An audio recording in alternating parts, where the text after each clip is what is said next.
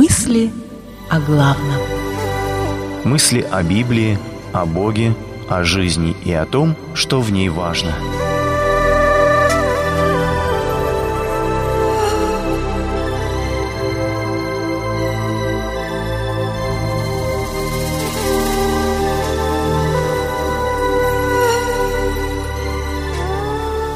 А также проценты. Я, мои братья и слуги также даем в долг народу деньги и зерно. Давайте прекратим брать проценты. Немедленно верните им их поля, виноградники, масличные рощи и дома, а также проценты, которые вы им назначили, 100-ю часть денег, зерна, молодого вина и масла. Книга Неемии, 5 глава, 10-11 стихи. Меня иногда спрашивают, означают ли такие стихи, как эти, что христиане не должны пользоваться финансовыми услугами, например, размещать деньги на банковские депозиты под проценты? Думаю, нет. Иисус сказал в притче о талантах: «Так тебе надо было положить мои деньги в банк, тогда, вернувшись, я получил бы свое с процентами». Матфея 25:27. Эти слова произносит в притче хозяин, олицетворяющий Бога. Если бы само по себе получение процентов было бы грехом, то разве могли бы эти слова быть произнесены от его лица? Тогда в чем же история Неемии с процентами? О том, что нельзя брать проценты со своих? Да, но не только. Закон разрешал давать в долг под проценты чужеземцу, но не своему брату. Второзаконие 23:20. Но Неемия призывает состоятельных израильтян не только начать исполнять закон и вернуть проценты, но и пойти дальше. Освободить все заложенное им бедняками в обеспечение долгов имущества. По закону это нужно было делать только в юбилейный год. Они пообещали это сделать и сделали.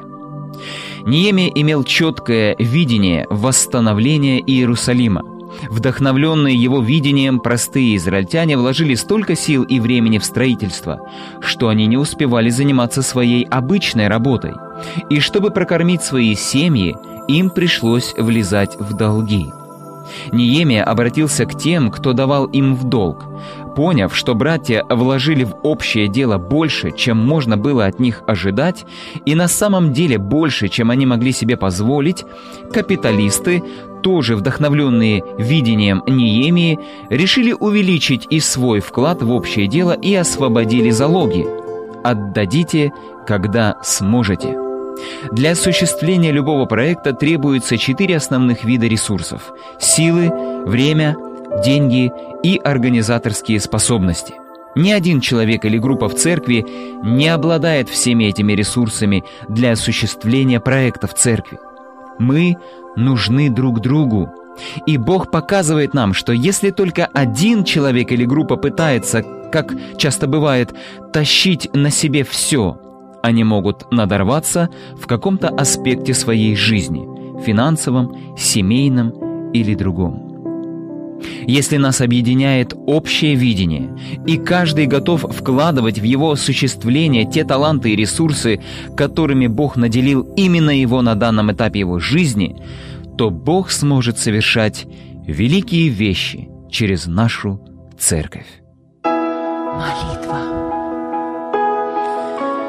Отец Небесный, помоги нам служить друг другу и миру, каждый тем даром, который получил от тебя.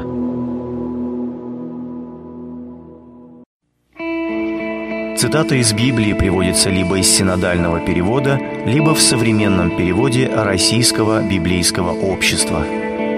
Передача основана на публикациях Игоря Рахильгауза в открытой группе «Мысли о главном» в социальной сети Facebook. Произведено на радио Эли.